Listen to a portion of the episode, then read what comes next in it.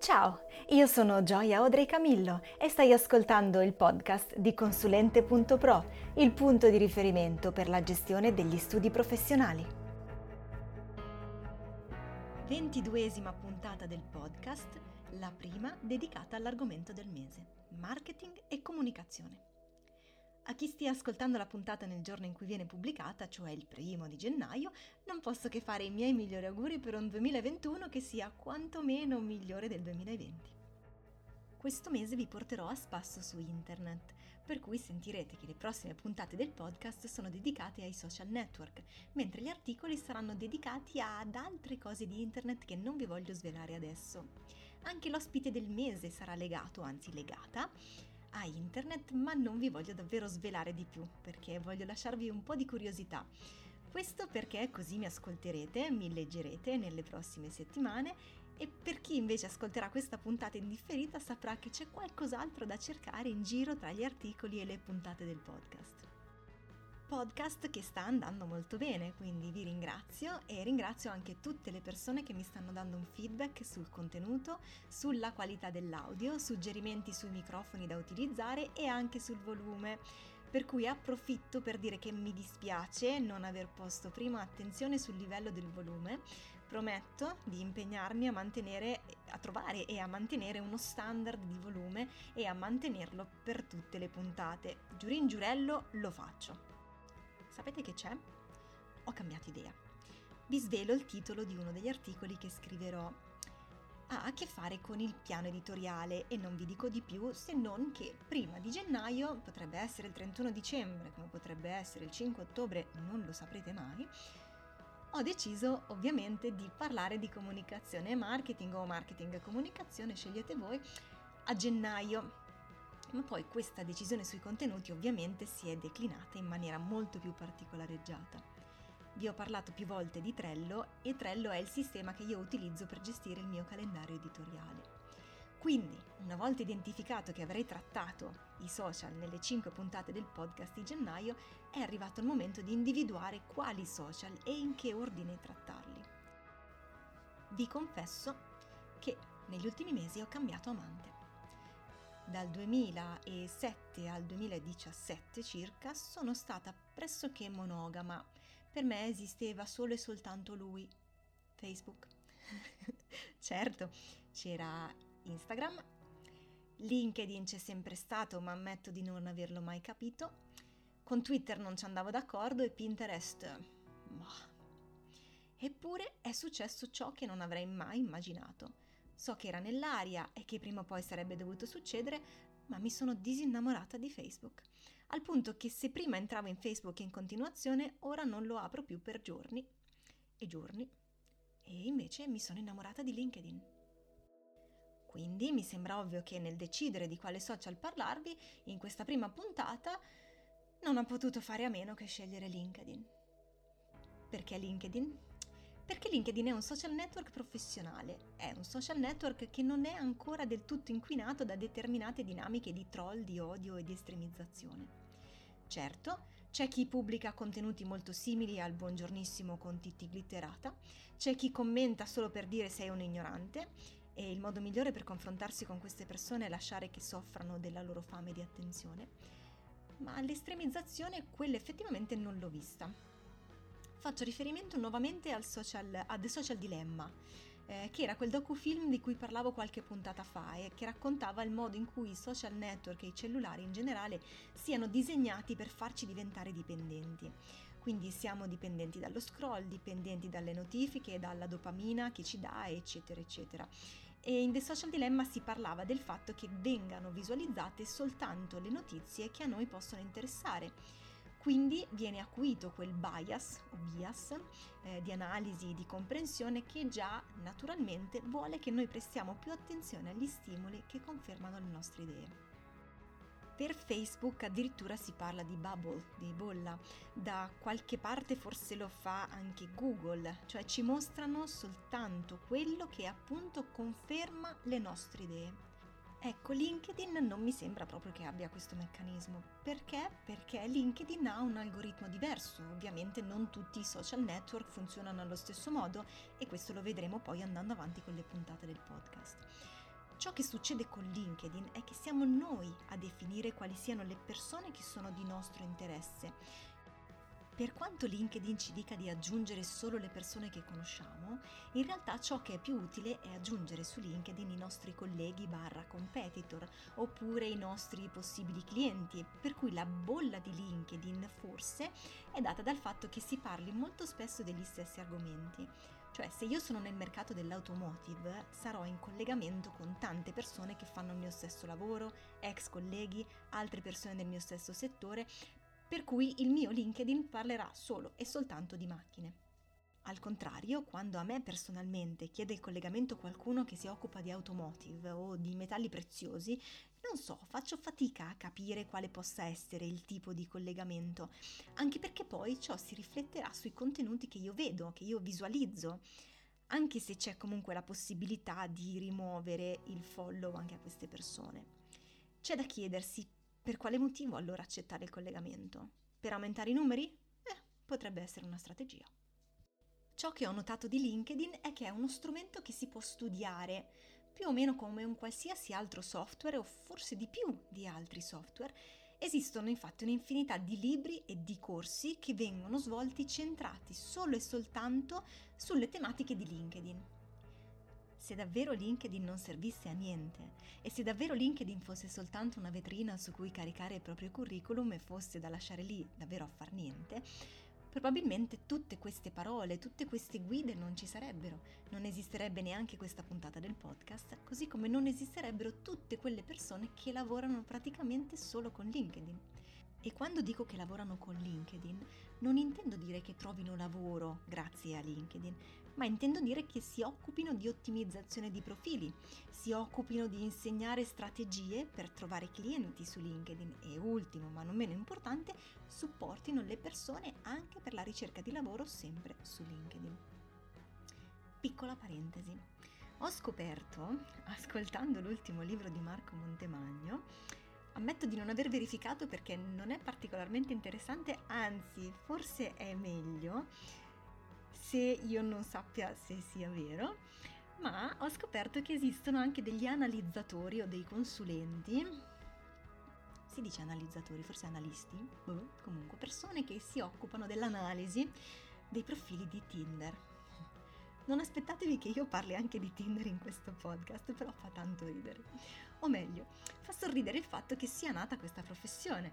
Però quando ho ascoltato Montemagno raccontare questo nuovo lavoro ho detto caspita, tanto di cappella chi se l'ha inventata, anche perché nella mia opinione, non so perché, mi sono immaginata che fossero persone molto giovani effettivamente quando Tinder andava tantissimo c'erano un sacco di meme in cui si prendevano in giro le persone che creavano dei profili imbarazzanti.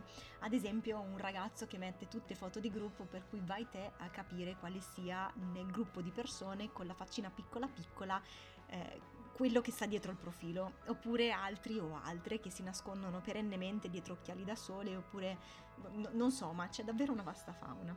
C'è da dire che Tinder sia, diciamo così, Non so se faccio bene a chiamarlo social network, però il, il social network che dà più spazio al divertimento, ecco, quello che per eccellenza in cui ci si butta per divertirsi. Poi c'è chi ci ha trovato la moglie o il marito, per carità, però vabbè, al massimo ci si diverte una volta di meno se si sbaglia su Tinder. Invece su LinkedIn la posta in gioco è diversa, perché su LinkedIn il fatto di esserci o di non esserci, oppure esserci in un modo professionale, quindi far trasparire un'immagine piuttosto che un'altra, fa la differenza tra trovare un cliente o non trovarlo, o anche trovare un lavoro o non trovarlo. Io sono su LinkedIn dal 2012, ho ancora da qualche parte uno screenshot di una mail che ho ricevuto all'epoca, probabilmente nel 2012 o 2013, in cui mi si diceva complimenti, rientri tra il 12%, 5%, non so, dei profili più visitati. Io pensavo, come caspita è possibile? Come fanno a trovarmi? Era diverso LinkedIn, non me lo ricordo molto bene e non so se alcune funzioni che ci sono oggi all'epoca non ci fossero o se semplicemente io non fossi in grado di dominare lo strumento. Però ho ricevuto quella mail, ho fatto lo screenshot e mi sono dimenticata di LinkedIn dal 2012-13 fino al 2020. Per sette anni io ho sempre tenuto aggiornato il mio curriculum, quello sicuramente sì, ma per sette anni io non ho dato peso a LinkedIn, non ho mai scritto nulla. Rimaneva lì. LinkedIn è un social network professionale, come dicevo. Avevo postato anzi risposto ad un commento tutta contenta, tutta sicura di quel poco che sapevo sulla tassazione dei trust, perché all'epoca ero praticante avvocato e il trust è sempre stata una materia che ha suscitato il mio interesse. Ho quindi commentato in un gruppo in cui si parlava appunto di tassazione del trust e qualcun altro ha risposto al mio commento dicendomi che era una parvenue. Sono andata persino su Google a cercare il significato di questa parola che vi spiego perché non è una parola di uso comune, ma significa qualcuno che si inserisce in un qualcosa più grande di lui, che si dà aria da esperto, una novellina che se la tira, non so se si può dire. Quel giudizio mi ha ucciso. Cioè, dire mi ha colpito tantissimo è un eufemismo, mi ha proprio stroncata. Probabilmente sì, non ero un'esperta, non avevo un titolo d'avvocato che non ho tuttora e che non sto neanche inseguendo, per cui cosa ho fatto? mi sono chiusa nel mio guscio, non ho mai più pubblicato per la paura di scrivere cose inappropriate, per la paura di non saperne abbastanza e anche perché non sapevo assolutamente di che cosa parlare e che cosa io volessi comunicare. Tanto per dire, giusto per togliere un sassolino sulla, dalla scarpa, avevo ragione su quel post e sulla tassazione del trust. E ci sono ancora alcuni personaggi noti che seguo e che fanno parte di quell'ambiente che pubblicano post eh, mi fa ridere, pubblicano post statistici su quanto quella eh, teoria, quel filone stia prendendo piede. Non che me lo fossi inventato io, però avevo capito la logica del ragionamento e non mi vergognavo nel dire che quella cosa era giusta perché aveva senso. Però niente, parvenu stroncata. Ho ripreso LinkedIn in mano nel 2020. Perché? Perché volevo creare di me un'immagine professionale quindi ho individuato un numero di argomenti di cui volevo parlare, ho pensato a come distribuirli nel tempo e nei vari social e poi sono entrata più nel particolare. Quando inizio un post su LinkedIn non mi trovo più davanti al foglio bianco, non ho più modo di dire ma sì lo faccio domani. Io so già di che cosa si parlerà ad ottobre 2021, io so già di cosa parlerà la terza puntata del podcast di febbraio. E soprattutto ho imparato che chi critica ci sarà sempre così come ci sarà sempre chi ne sa più di noi e ci sarà sempre chi non ha mai imparato che un bel tacer non fu mai scritto. Tornando a LinkedIn, la sua funzione principale è appunto quella di creare un'immagine professionale e di stabilire delle connessioni che abbiano una qualche rilevanza lavorativa. In che modo? Come funziona LinkedIn?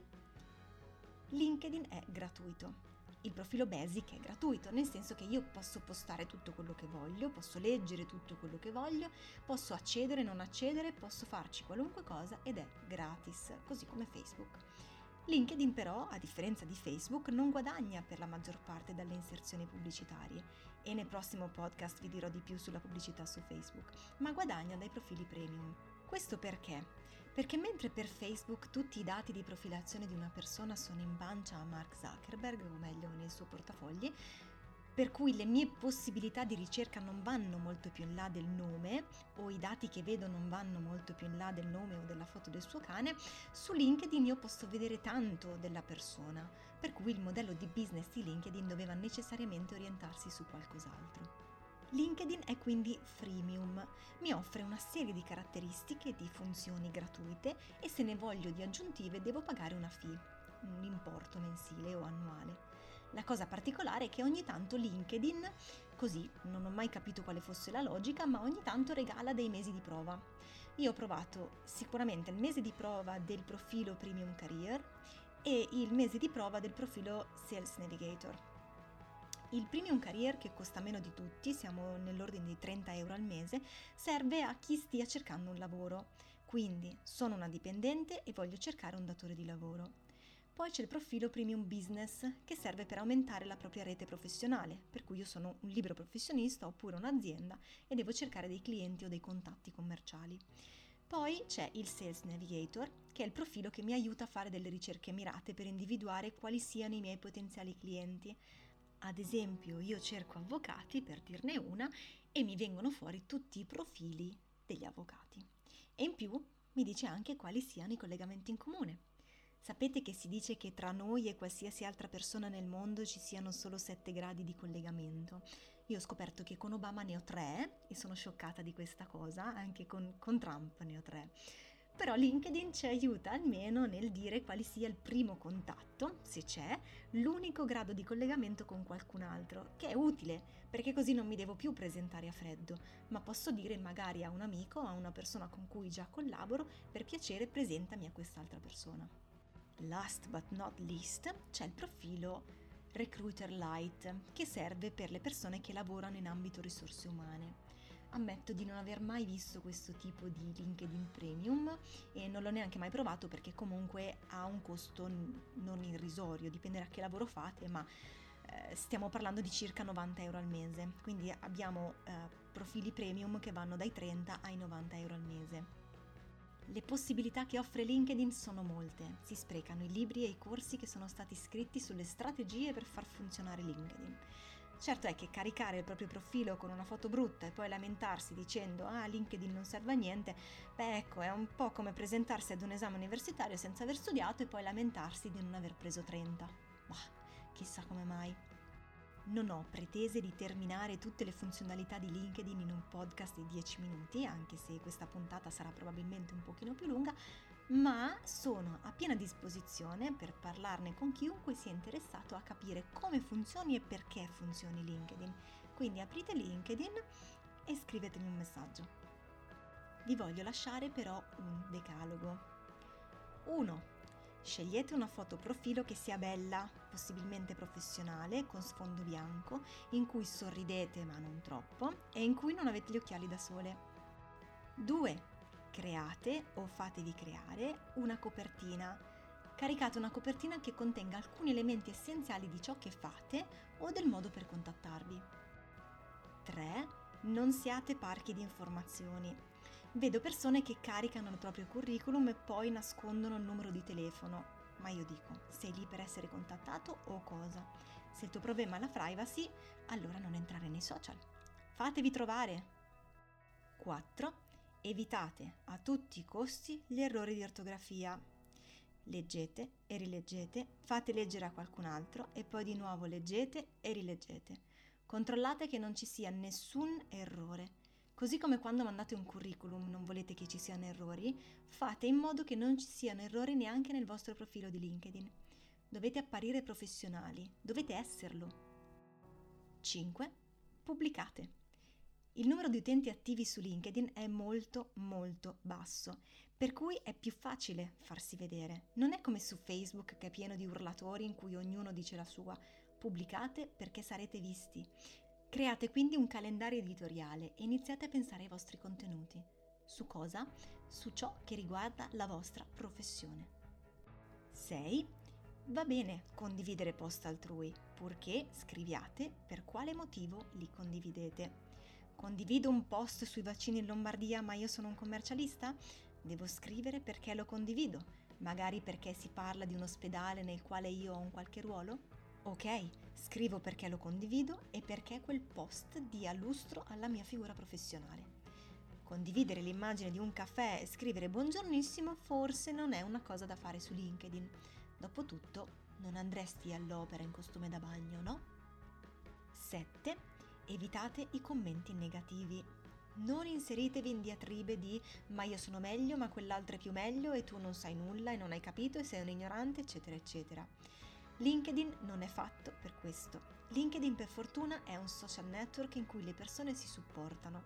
È vero che forse tutti sono lì per mettersi in mostra e tutti condividono i propri successi. Va bene, serve anche vedere storie di successo, sono motivanti e nessuno vuole intorno un bastian contrario negativo. Quindi no. 8. Nella vostra descrizione scrivete la vostra professione oppure ciò che vorreste essere. Non inserite citazioni o frasi ad effetto. Se scrivo Eterna Biancaneve e Cenerentola scegliete voi, verrò cercata e verrò trovata con le parole chiave Eterna e Biancaneve barra Cenerentola. Utile per il lavoro? No. Se scrivo attrice, se scrivo disegnatrice, se scrivo badante o qualunque cosa poi in concreto significhi eterna Cenerentola o Biancaneve, allora sì che verrò trovata per ciò che sono. Cercate e create collegamenti giusti, non accettate amicizie dagli sconosciuti e chiedete il collegamento alle persone che vi possono interessare. Ampliate la vostra rete. Il primo obiettivo sono le 500 connessioni. Questo aumenta la visibilità dei vostri post. Ogni volta che chiedete una connessione, aggiungete una nota personalizzata. Ciao Luigi, vedo che abbiamo molte cose in comune. Entrambi lavoriamo in, nel settore delle caramelle gommose. Mi piacerebbe averti come collegamento per sapere se anche a te piacciono quelle frizzanti. Questo aumenterà di molto la possibilità che uno sconosciuto accetti il collegamento. 10. Ultimo consiglio. Cercate di capire ciò che funziona. Un paio di pillole. Pubblicate al mattino rispondete ad ogni commento, pubblicate soprattutto contenuti visivi, per cui video caricati direttamente su LinkedIn e non girati ad esempio da YouTube, pubblicate PDF e accompagnate i vostri post a delle foto. Scrivete in maniera spaziata, non create blocchi di testo difficili da leggere dal cellulare e non inserite link all'interno del post, ma metteteli sempre nel primo commento. È o non è valsa la pena di ascoltare tutta questa puntata del podcast? Bene bene, a questo punto io vi saluto, vi do appuntamento a settimana prossima perché settimana prossima parliamo del mio vecchio amore, cioè Facebook, e sempre di come Facebook ci può aiutare o chi può aiutare in ambito professionale. Quindi di nuovo buon anno, mi raccomando 5 stelline su Apple Podcast e iscrivetevi al canale. Vi mando un abbraccio podcastofonico. Ciao!